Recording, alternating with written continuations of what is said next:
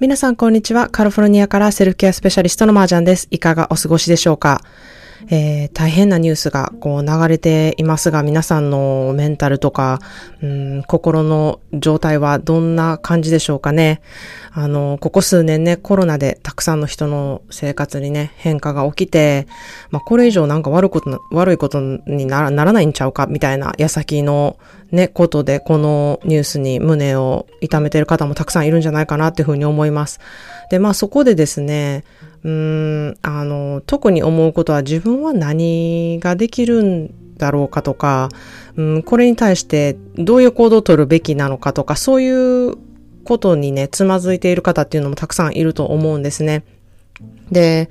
まあ、我が家では、まあ昔からちょっと夕食時にはみんな揃って、まあ携帯もテレビもつけないで家族で会話をする時間っていうのを決めているんですけれども、あの、週末はね、あの、起きてくる時間も食べる時間も違ってみんな結構バラバラな、うん、時に食べたりとか、なんかそれぞれのスケジュールで過ごすことが多いんですけれども、まあできるだけね、夕食は揃って食べるように心がけているんですね。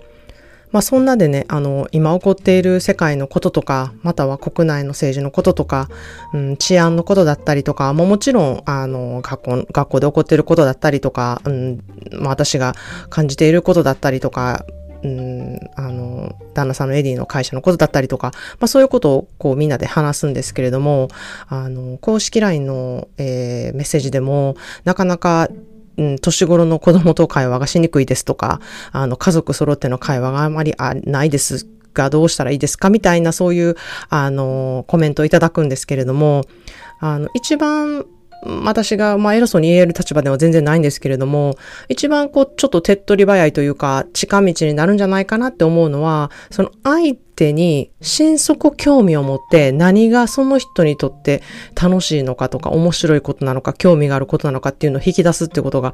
うん、一番近道じゃないかなっていうふうに思うんですね。で、あの、それってね、子供にとってはすごく面白くてすごい楽しくってめちゃくちゃハマっていることでも、あの、まあ、大人にとってみたりとか、まあ、個人によってはね、あの、なんやそれめっちゃアホみたいやんって思うこともめっちゃあるんですよ。ですが、うん、それを、まあ、ま、さておき、その子が何にこう興味があるのか、どういう世界観を持っているのかっていうことは、あの、やっぱり親としてすごく興味があることだと思うんですよね、自然と。なので、まあ、引き出すことで、うん、もしかしたらその、それがね、ゲームのことかもしれないです。そのゲームもね、全然、あの、私たちがわからないゲームのことかもしれませんし、うん、とあるスポーツ選手のことかもしれないし、もしかしたらアイドルグループのことかもしれないですし、自分とは全く興味がない、あの、ことでも、あの、相手にとってはめちゃくちゃ大切で、うん、すごい興味のある世界観のことだから、それをね、ちょっと、あの、興味を持って聞いてみるっていうのがね、近道じゃないかなっていうふうに思います。で、まあ、子供は本当に正直なので、まあ子供じゃなくてもね、大人でもね、こう、ただ聞いてるだけやなとか、ただ会話するためにこういうふうに話してるんじゃないかみたいな、うん、時って、なかなか心を開いてくれないと思うんですよ。なんかもう上辺だけっていうのが分かってしまうので。ですが、まあ急にはちょっと難しいと思うんですけれども、少しずつ、まず自分もね、何が面白いと思って、何が興味があると思って、あの、過ごしているかっていうことをシェアすること。で、そこをね、心底本音をあの、ぶちまけて自分はね、こういうことに興味があるんだ、今、みたいなことを話すっていうこともすごく大事だと思いますし、うん、そのね、あの、相手のことも、本当に興味を持って聞くっていうこともね、すごく、あの、大事なんじゃないかなっていうふうに思ってます。でも本当に、あの、え、偉そうに言える立場じゃないんですけれども、これもね、家庭それぞれのこう、色があって、うん、みんなのそれぞれの立ち位置があるので、まあ、我が家のコミュニケーションの取り方は、うん、こういう感じでやっているんですけれども、うん、それはまあ、今までに気づいてきたものもあるので、うん、なんか、それ、そういう会話の形とか、コミュニケーションの取り方とか、そういうことをちょっと、うん、自分たちの家庭ではどうしたらいいかなとか、いうこともちょっと、あの、考えてみる機会になってもいいかなっていうふうに思います。まあそんなで、うん、以前からね、あの、私たち家族は広島の、あの、平和資料記念館にね、行った時は、その話をみんなでしたりとか、まあ、またまたた、またね、あの、帰ってきて、もう時々、あの時行った時にこういうの見たよねっていう話になったりとかですね。あとは私は、まあ、アンネの日記が昔からすごく好きなので、まあ、ホロコストに興味があってずっと調べたりとか、ドキュメンタリーを見たりとかして、その話題をね、することもすごく、あの、多いんですけれども、まあ、今回もその戦争についての話をする機会がね、夕食時に多くなってきたんですね。で、まあ、その話だけ言ってるとなんかめっちゃ暗い夕食やんみたいな感じに 思われがちなんですけれども、その、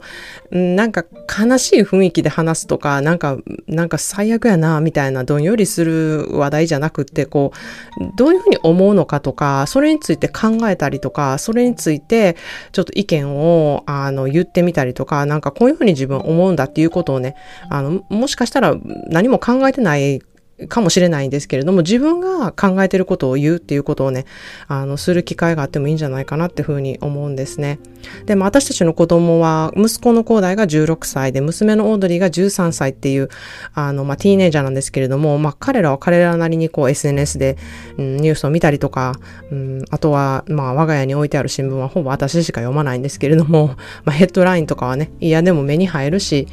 知識はそれなりにあってですね、なんかこう話を聞いていると彼らなりに思っていることがあってね、それを知る機会にもなったりとか、もうそれについてみんなで話し合える、あの、時間がね、あって、すごい、うん、それが大事やなっていうふうに私は思っているんですね。で、まあ戦争反対とか心で強く思っていたりとか、うん、あるいは口にね、出して戦争は反対だとか、あの、言っている方っていうのはすごく多いと思うんですけれども、こう実際にできることは何なのかっていうことを考えたことはあるでしょうかね。なんか戦争反対っていうサインを持ってプロテストすることがそうだったりとか、SNS で戦争反対を書くことも、まあ一つの行動ですし、聞いた情報や、あの、記事をね、リツイートすることもそうだと思いますし、寄付団体にね、寄付をすることも、まあその行動することの一つだと思うんですね。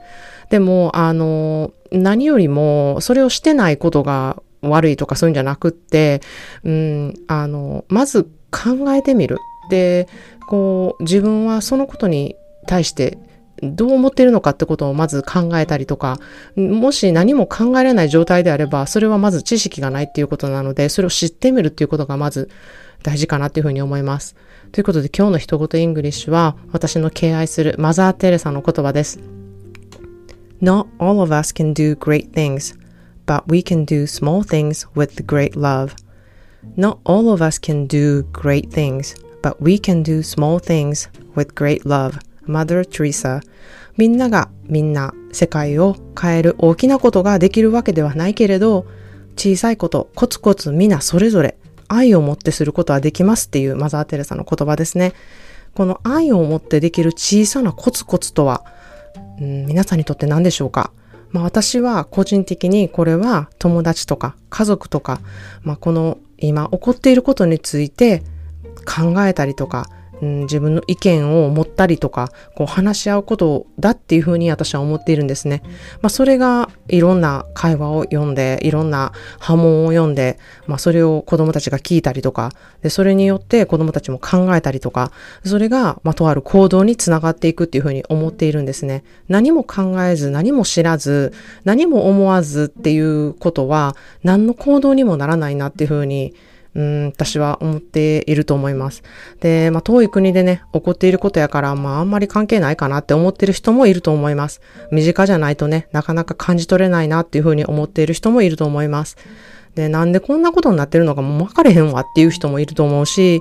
そういうね、なんか他の国のね、歴史をめぐるのも、あのめんどくさいししんどいなっていう方も、うん、実際いると思います。だけど、今一度、こう、どこで何がどうなってどうなっているのか。で、それを知ることが本当に、うん、知識を得ること、学ぶことっていうことが、あの、大きな力となって、それが、まさに戦争反対へのね、第一歩じゃないかなっていうふうに、私は強く思っています。で、まあね、あの、ニュースとか SNS とかで映し出されるこう刺激の強い映像とかでしんどくなる方っていうのもいると思うんですね。で、まあ、私もその一人なんですけれども、あの、なるべくね、見る、映像を見るっていうのを一切やめて、まあ、記事を読んでみたりとか、あとは、まあ、ちょっとうん、そういうことのニュースをね、よく、うん、調べたりとか、よく読んだりしている人のあの、話を聞いたりとか、うん、それについて自分がどう思うのかとか、うん、そういうことが、あの、辛くてちょっとしんどくなるっていうことを伝えたりとか、そういうことをね、あの、話す機会があることがね、まず大事かなっていうふうに思います。そういうことでね、ちょっとしんどさがかなり軽減できると思うので、うん、ちょっと今日はそれをお伝えしてみました。ということで今日は戦争反対を示す行動についてお話してみました。それでは皆さんも今日もいろいろとよしをモットーにあなたが愛を持ってできる小さい出来事を認識してあなたらしい素敵な一日をお過ごしください。See you in the next episode. Have a wonderful self-care day.